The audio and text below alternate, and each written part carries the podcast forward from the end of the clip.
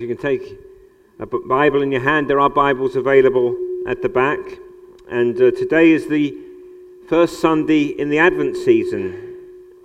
So we're taking a break for the season from our usual studies in First Peter and to be reminded of the meaning and significance of the birth of our Lord Jesus Christ. And uh, we'll be looking in Luke.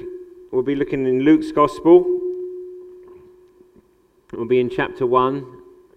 And uh, in our morning services, we'll be looking at the coming of Jesus largely from the perspective of the Virgin Mary. Luke 1. And today we'll be thinking about the Annunciation, which is when the angel Gabriel came and broke the news to the Virgin that she would bear a child. He would be the Messiah. And Lord willing, next week we will consider Elizabeth, the greeting when Mary visits her cousin Elizabeth's home, and Elizabeth responds to Mary and her child.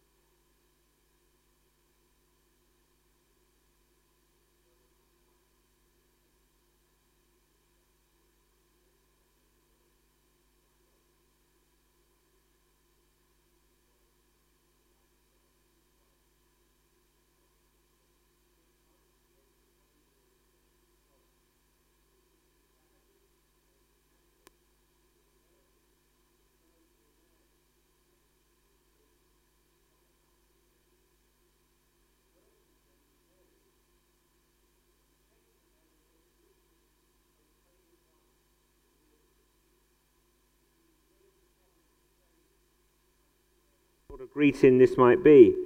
And the Lord said to her, Do not be afraid, Mary, for you have found favor with God.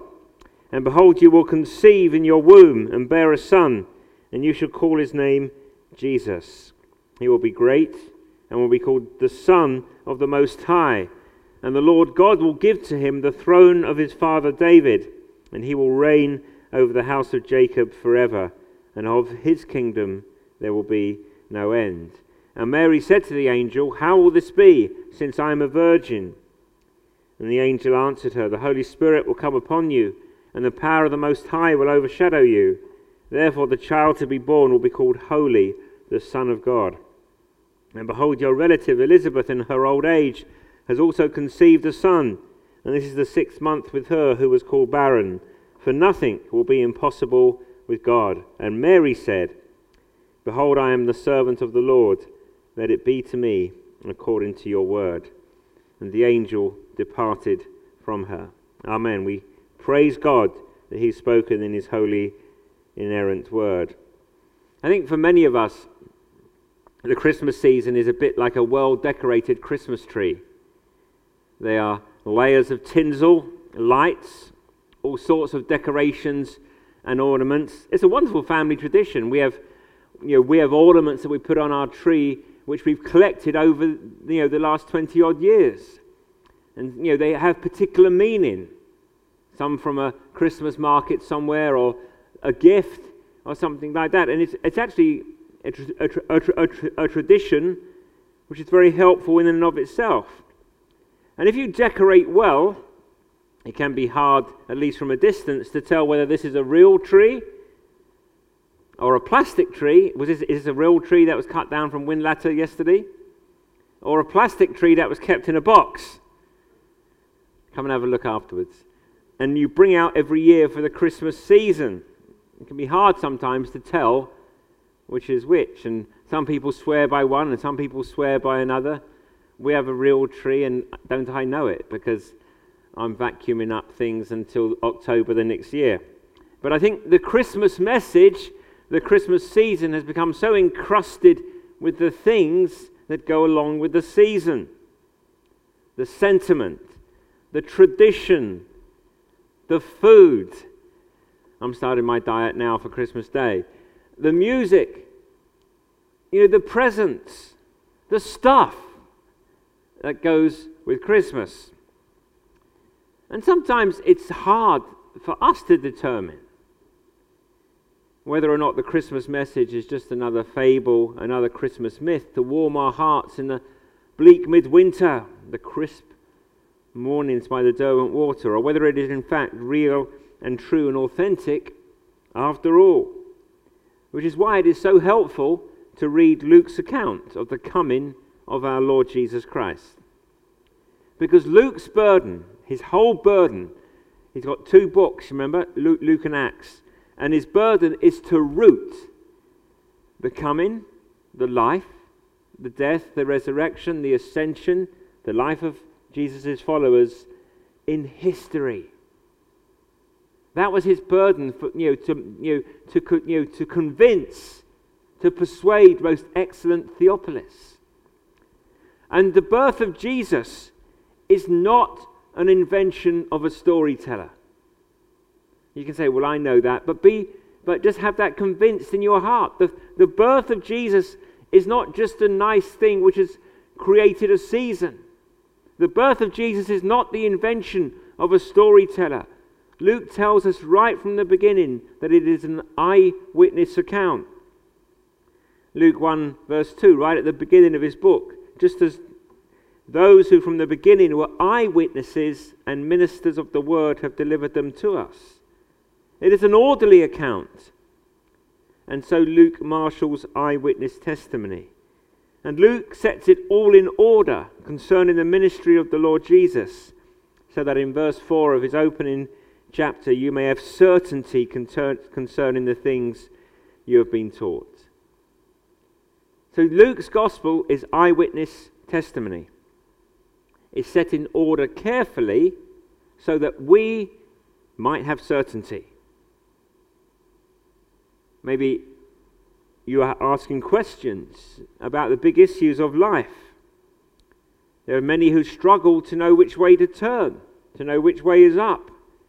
And here in Luke's Gospel, in the account of the coming of the Lord Jesus, we can find certainty, answers to the biggest questions.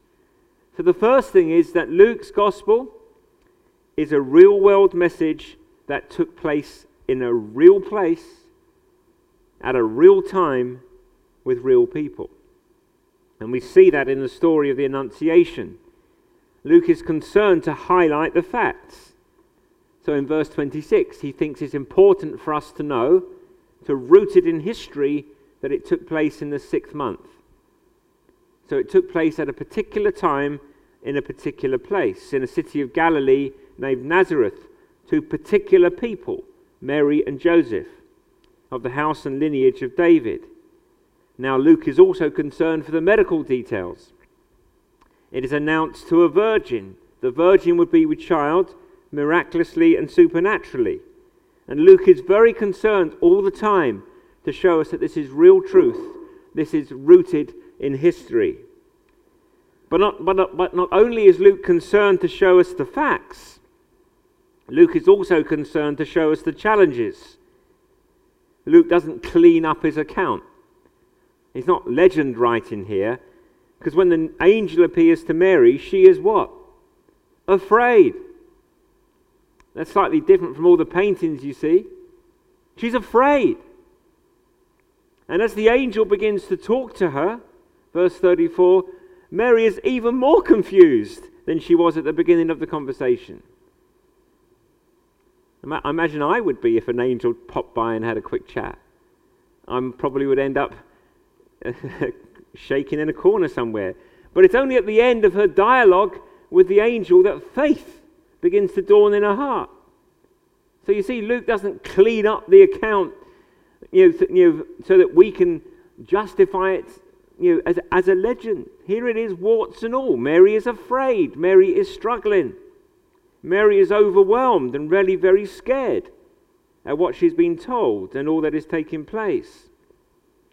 And it is really good news for us that Luke is so concerned to show us the facts and to show us the challenges of what is taking place. Because it tells us that his message is a message for the real world. And that was my concern in praying about it, about even doing an Advent season. That I think it's a great thing, by the way, to break into seasons of the church. You know, to talk about Advent at Christmas, to talk about the cross and resurrection at Easter, because it helps us. It helps us greatly to be reminded of the truth about Jesus. But I mean, sometimes you think of an oh, Advent season and you think, well, I can almost write it myself for him. But what I wanted to say, it's a message of real facts for real people with real difficult challenges who know what it is to be afraid, who know what it is to be confused and concerned. So if you fit any of those brackets right there, this is a message for you.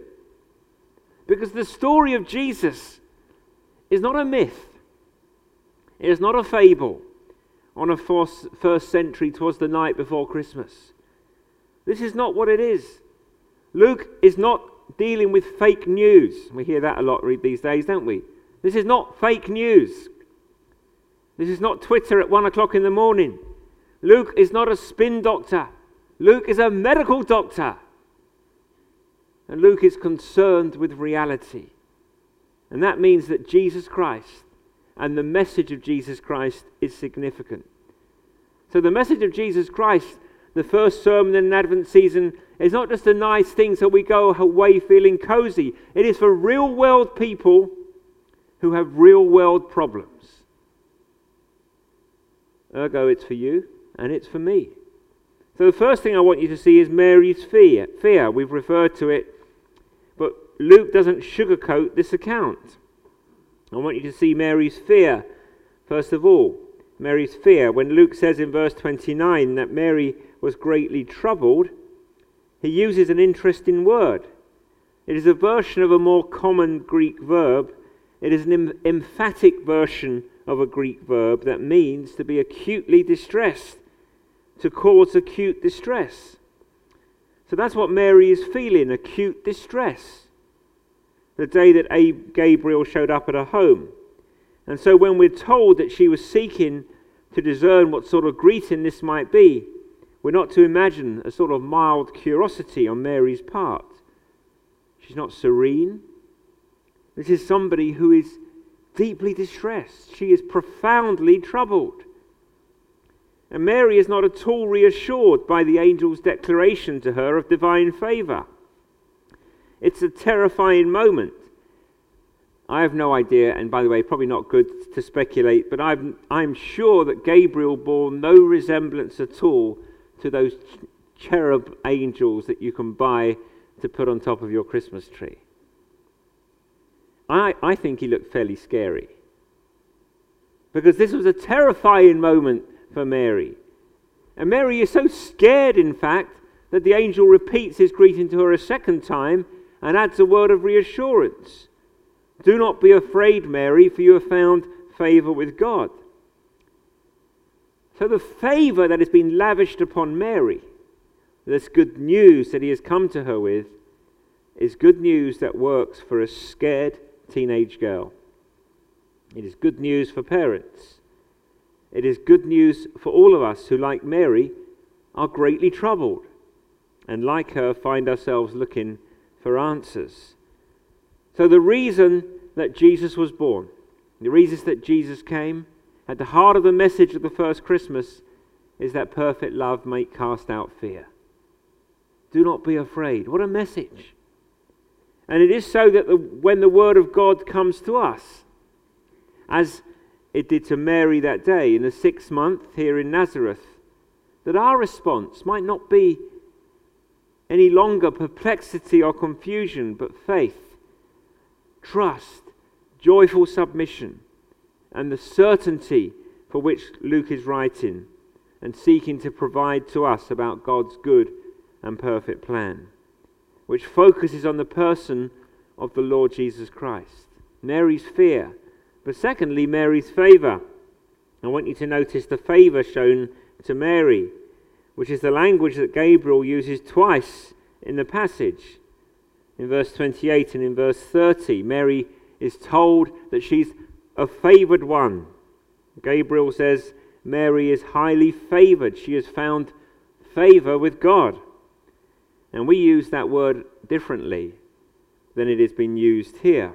Because we tend to use the word favour to use something like a kindness shown to us by someone who is in our debt, or because of the relationship we sustain to someone because we've, we have some leverage with them.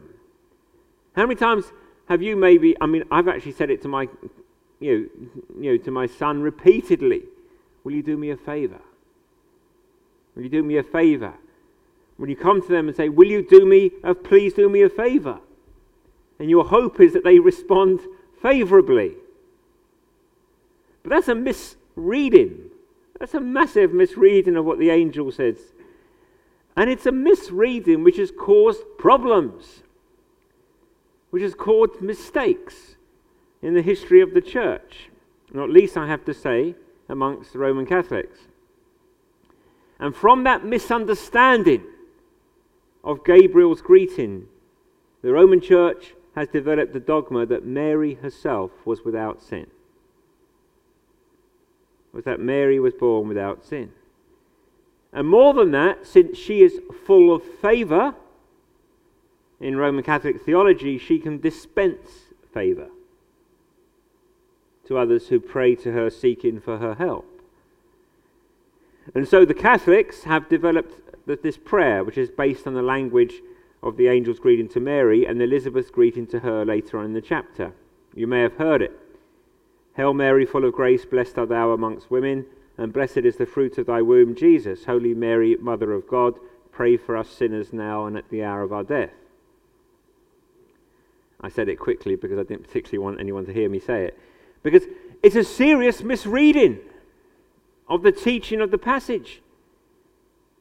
And carefully and respectfully, it is not warranted at all by the Word of God. Because the focus here is not to draw our attention to Mary. There is something in Mary for which she is being favored. And rather, to help us understand the favor she has been shown, it is the grace of God that is lavished on her, despite of who Mary is not because of who Mary is. In fact, the word favor comes from the word charis, which means grace. That's what favor means. It means grace, charis. So grace is lavished upon undeserving Mary. Mary the sinner.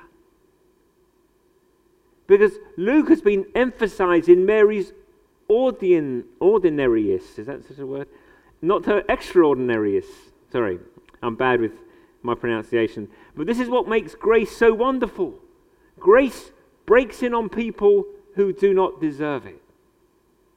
Sometimes it's very helpful. I mean, I, I, I grew up with this saying, and maybe you did too, that that, that, when, that when you look on someone, you don't judge them necessarily. You say, There, for the grace of God, go I. Do you generally ever say that? There, but for the grace of God, go I. Because grace breaks on people who do not deserve it. I don't know about you, but I, if you knew the thoughts in my heart, I don't deserve it. We receive from the hand of God a favor for which we have not looked. We may not have even realized how desperately in need of His mercy and grace and favor we really are. The glory of the gospel. I don't, I don't have to clean up. He shows grace on me. And here in Luke's gospel, and particularly in the Annunciation, the favor and the grace that is given to Mary is not a merit that can be cashed in, but it's the grace and favor that is coming to Mary, the grace and favor that must come to us if we're to find grace and acceptance with God at all, is all bound up in the person and the work of the Lord Jesus Christ. And so, as the angel begins to explain what he means, when he tells her that she has been highly favored, his explanation focuses on two things about Jesus.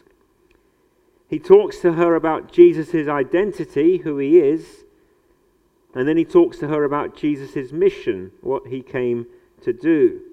And if you want to know what grace is, favor, if you want to know where to find it, you cannot do better than to study these two themes in the angel's message for Mary. Who is Jesus? What did he come to do? And grace is bound up in the identity of Jesus and the mission of Jesus. Let's think about what the angel tells us about Jesus' identity quickly and then his mission. If you look at verse 31 and 32, you see Jesus' identity. Behold, you will conceive in your womb and bear a son. You shall call his name Jesus. He will be great and will be called the Son of the Most High. Two things about the identity of Jesus. Number one, Jesus is a true and real human being. He will be conceived in the womb of the Virgin.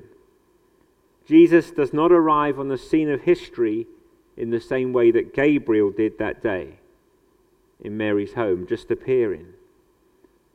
But Jesus came into the world, he was conceived in Mary's womb, and all the usual processes of cellular multiplication and fetal development take place for Jesus in Mary's womb as it did for you and me. So it means, you know, there. So Jesus was eventually delivered of his mother, and he was nursed and cared for her, cared for her just like any other by her, just like any other human being. He was taught and instructed. He grew. He matured.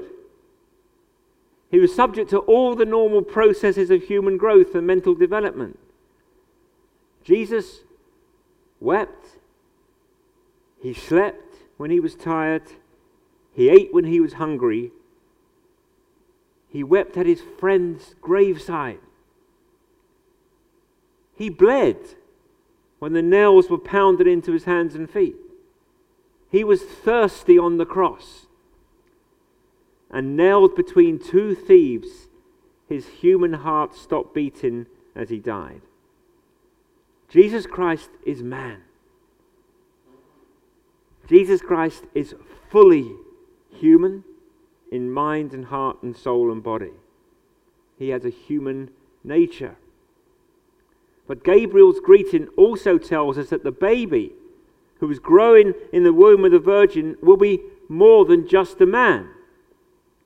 Jesus will be truly human and he's the Son of the Most High God.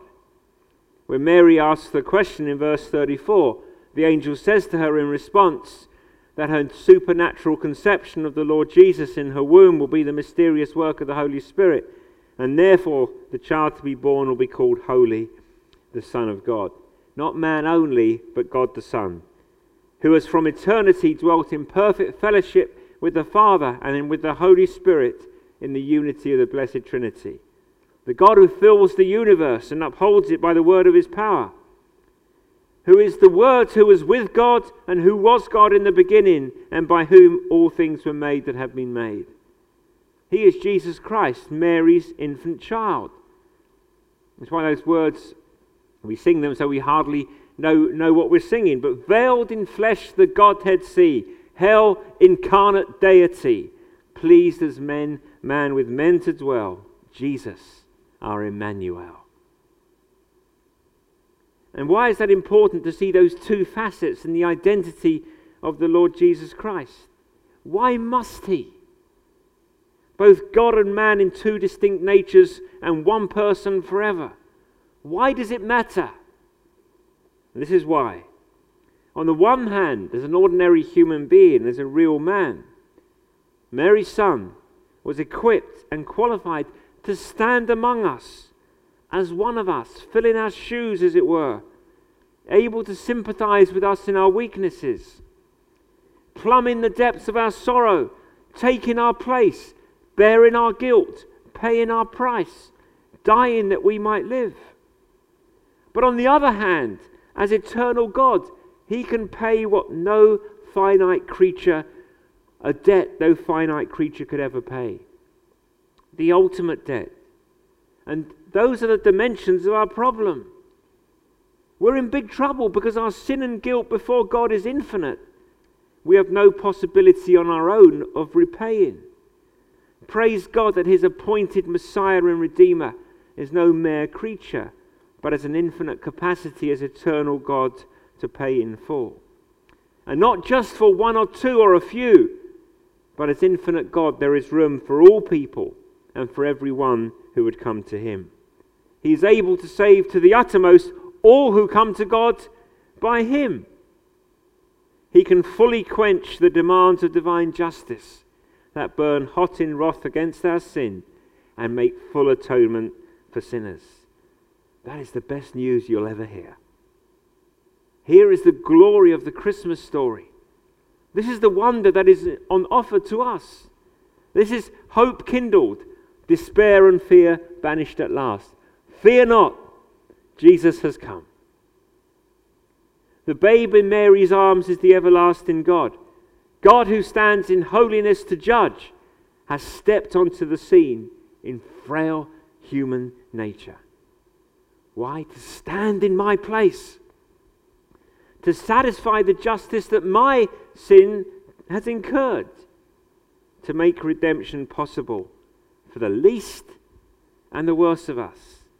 And if you don't grasp that message, you do not understand Christmas at all.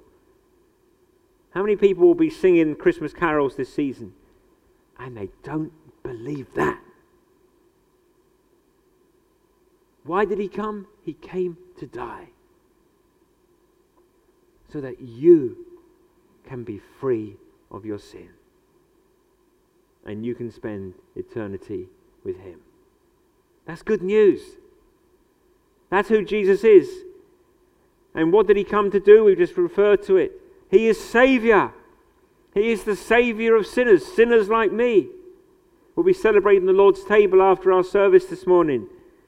Savior of sinners like me. Jesus comes to make a new beginning, to be the perfect rescuer. When Mary asks her question in verse 34, How will this be since I am still a virgin? The angel does not really explain, but he simply points her to the mysterious secret working of the Holy Spirit. The Holy Spirit will come upon you. The power of the Most High will overshadow you. Therefore, the child to be born will be called Holy, the Son of God.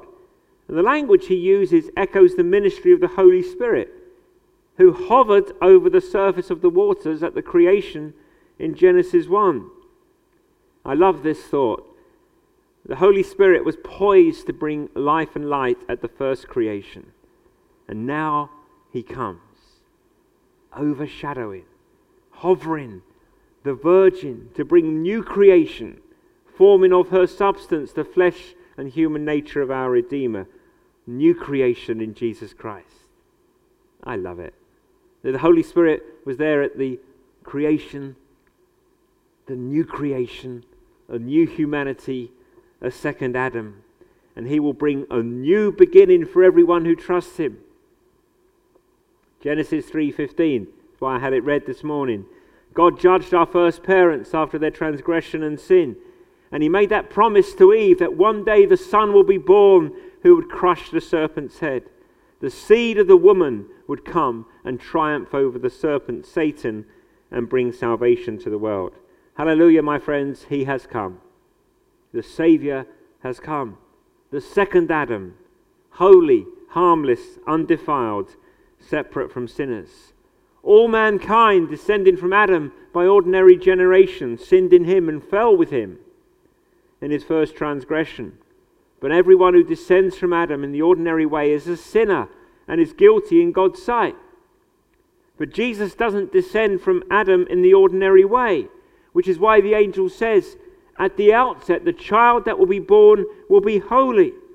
No one else has ever been holy from beginning to end holy, harmless, undefiled, tempted in every way, yet without sin.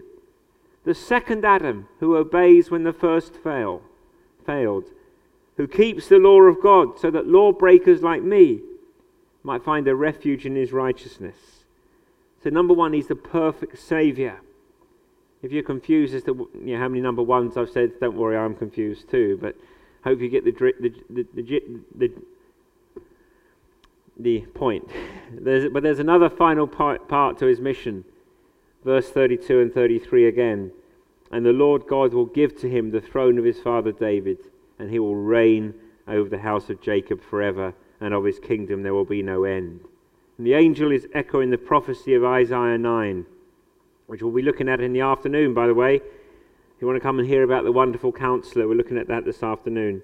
For to us a child is born, to us a son is given, and the government shall be upon his shoulder, and his name shall be called Wonderful Counselor, Mighty God, Everlasting Father, Prince of Peace. Of the increase of his government and of his peace there will be no end.